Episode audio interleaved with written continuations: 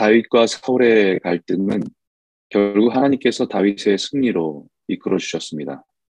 유다 지파는 다윗을 왕으로 추대해서 썼고 또 길르앗, 아술, 이스라엘, 그다음에 에브라임과 베냐민은 사울의 아들 사울의 아들, 아, 손주인 이스보셋을 왕으로 삼았습니다.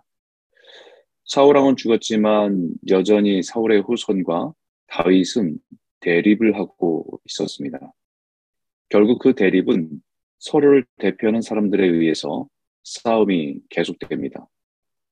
사울의 손주 이스보셋 측에는 아브넬이라고 하는 사람이 군대를 이끌고 또 다윗의 측에는 요압이라는 사람이 군대를 이끌어서 서로 대립하게 되는 상황입니다. 싸움의 형태는 각기 청년 용사 12명씩을 내몰아서 치열하게 싸우도록 한 것입니다. 그 싸움으로 인해서 24명 모두 모든 청년들이 쓰러지고 맙니다.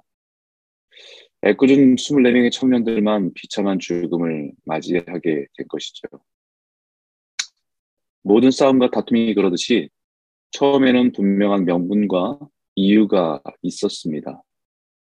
그러나 그 싸움이 길어지면 명분은 사라지고 싸움만 남게 됩니다. 그때부터는 싸움을 위한 싸움이 됩니다. 명분을 말하지만 결국 감정에 이끌려서 싸우게 될 때가 많습니다. 처음에는 자신들이 소중히 여기는 것을 지키기 위해서 시작했지만 나중에는 이기기 위한 싸움이 될 때가 많습니다. 오직 승리를 위한 치열한 싸움만이 남게 되는 것이죠. 가정에서도 마찬가지입니다. 부부간에 서로 중요하게 여기는 것이 있고 그것을 지키기 위해서 갈등하다가 싸우게 될 때가 있습니다. 그러나 그 싸움이 길어지다 보면 결국은 자존심의 싸움이고 상처받은 감정이 이끌어가는 싸움으로 서로를 파괴하고 더 나아가서는 가정을 파탄에 이르게 하는 싸움으로 번질 때가 있습니다.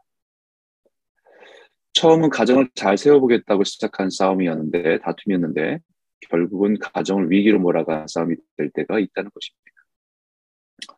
교회에서도 마찬가지죠. 다윗과 사울이 갈등하고 싸우게 된 것은 이스라엘을 온전히 세우기 위함입니다. 이스라엘이 하나님의 백성으로 부르심을 받아 하나님의 나라를 이루, 이루어 가도록 그 목적을 이루기 위함입니다. 무작정 싸움을 위한 싸움이 아니라 우리가 서로 한 형제임을 기억하고 하나님의 나라를 성취하도록 하는 데 목적을 두어야 합니다. 그러나 권력자들은 자신의 권력을 유지하기 위해서 전쟁을 위한 전쟁, 오직 승리를 위한 전쟁으로 수많은 젊은 청년들이 전장에서 쓰러져야 하는 비극을 맞게 됩니다. 오늘날 러시아와 우크라이나는 원래 형제입니다. 벨라루스까지 해서 같은 언어, 같은 문화권에 속하는 형제들입니다. 하지만 몇몇 정치인들의 야망과 탐욕으로 같은 형제들이 목숨을 걸고 싸우는 상황이 되어버린 것입니다. 때론 그 싸움에서 우리가 무엇을 위해서 싸우는지에 대한 분명한 명분이 없어서 갈등하고 그 현장에서 탈영하는 러시아 군인들도 있습니다. 처음에는 나름의 명분이 있었습니다. 그러나 나중에는 살기 위해서 싸우는 죽이지 않으면 내가 죽기 때문에 싸우는 전쟁이 되는 것입니다. 오늘 이 아침에 특별히 우크라이나와 러시아를 위해서 기도해 주시길 바랍니다. 전쟁을 위한 전쟁이 되지 않도록 복수를 위해 싸움이 복수를 위한 싸움이 되지 않도록 탐욕으로 가득한 정치인의 야망과 욕망에 이끌려 수많은 애꿎은 젊은이들의 생명을 잃어버리는 안타까운 현실이 반복되지 않도록 그들이 서로 한 형제임을 의식하고 다시 평화를 찾고 회복할 수 있도록 이 아침에 꼭 기억하고 기도해 주시기 바랍니다. 아브라함 롯과의 갈등 속에서 분명한 기준이 있었습니다. 그것은 우리가 한 형제라는 기준입니다. 형제여 친척이니 너의 목자나 나의 목자들이 서로 다투게 하지 말자. 아브라함이 분명한 성경적인 원칙이 있었기 때문에 아브라함은 당장의 손해는 보았지만 평화를 유지할 수 있었습니다. 그러나 승리만을 집착하는 것은 스스로 위험을 자초할 수 있습니다. 오늘 본문에 아사헬이 그랬습니다. 이미 전쟁에서 패배한 아브네를 끝까지 쫓아가서 죽이려는 지나친 욕심이 결국은 화를 가져왔습니다. 아사헬은 아브네를 무섭게 쫓아갔습니다. 아브네를 죽여서 승리를 가져오겠다는 야망이 자신에게 재난이 되었습니다. 아사헬은 들 노루처럼 빠른 발을 가지고 있다고 했습니다. 그의 빠른 발을 가지고 아브네를 끝까지 쫓아갔습니다. 아브넬은 자신을 뒤쫓는 아사엘을 보면서 그에게 더 이상 해를 끼치고 싶지 않았고 애꿎은 피를 더 이상 흘리는 것은 의미가 없다고 판단했습니다. 그래서 아사엘에게 내가 너를 쳐서 죽일 이유가 없음을 분명히 말했습니다.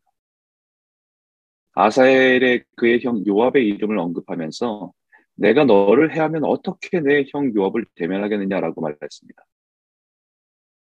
사실 지금은 서로가 다른 편에서 서서 싸우고 있지만 사실은 사울 왕이 다스릴 때에 함께 일하고 함께 싸웠던 동료였던 것입니다. 비록 지금은 아브넬은 사울의 편에서 이스보셋을 돕고 대변자로 싸우고 유압은 다윗의 편에서 그의 군대를 이끌며 싸우는 사람이 된 것입니다. 예전에 함께 일하던 사람이 이제는 원수가 되어서 서로를 죽이고 대적해야 한 상황이 된 것이죠. 저는 이 본문을 보면서 우리가 살아가는 인생은 참 아쉽다라고 느끼게 될 때가 많습니다.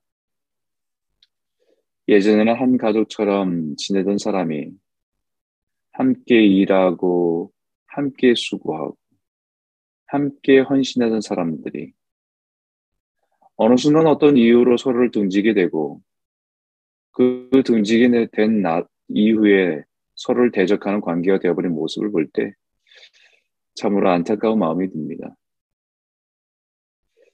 그 모든 일들이 다 의미 없는 일들인데 그때는 그게 뭐라고 목숨 걸고 서로를 대적했을까? 음, 나와 다른 생각을 가지고 있는 것, 나와 다른 의견을 수용하지 못해서 갈라지고 원수처럼 서로를 비난해서 싸우는 것이 훗날에 얼마나 후회되는 일입니까? 아마도 아브넬은 그런 의미를 조금은 깨닫고 있는 것 같습니다. 그러나 자신을 죽이려고 달려드는 아사엘을 막으려고 더 이상 무의미한 피를 흘리는 싸움은 멈추려고 한 것 같습니다. 그러나 달려오는 아사엘이 아브넬의 창 끝, 창 뒤끝에 찔려 죽고 마는 일이 일어난 것입니다. 자신이 달려가는 그 속도에 못 이겨서 그 창 끝에 아, 찔려서 죽게 되는 것이죠. 아셀이 엎드려 죽은 곳에 사람들이 이르러 쫓던 것을 멈추게 됩니다. 그리고 아브넬이 그의 형 요압에게 네가 언제 우리에게 그의 형제 쫓기를 그치라 명령하겠느냐라고 말을 하지요. 그 말에 요압은 나팔을 불어 더 이상 형제 이스라엘 쫓아가지도 싸우지도 아니하겠다고 말합니다. 오늘 우리는 이 말씀을 가지고 우리의 삶을 돌아보기를 바랍니다. 오늘의 우리의 삶에서 멈추어야 할 일은 없습니까? 감정에 이끌려서 미워하던 일을 멈춰야 할 일은 없습니까? 세상의 야망과 욕망에 이끌려서 그 끝을 모른 채 달려가는 일을 멈춰야 하는 일은 없습니까? 열심히 살아간다라는 삶의 속도를 이제는 스스로가 멈출 수 없어서 질주하고 있는 삶은 아닙니까? 무의미한 다툼과 갈등으로 우리가 서로 한 가족과 형제임을 잊고 살아가는 일에 멈추어야 할 일은 없습니까? 서로의 작은 갈등으로 인해서 시작된 갈등이 아, 누군가 제3자를 만나 그 사람을 비난하는 일, 그 사람을 욕되게 하는 일을 멈춰야 할 때는 아닙니까? 오늘 주님께 물어보시기 바랍니다. 깨닫게 해달라고 기도하시기 바랍니다. 오늘 우리의 심령에 하나님의 나팔 소리가 들려 가던 길을 멈추고 하나님의 백성으로 걸어야 그 길을 따라 믿음으로 나아가시길 주 이름으로 축복합니다.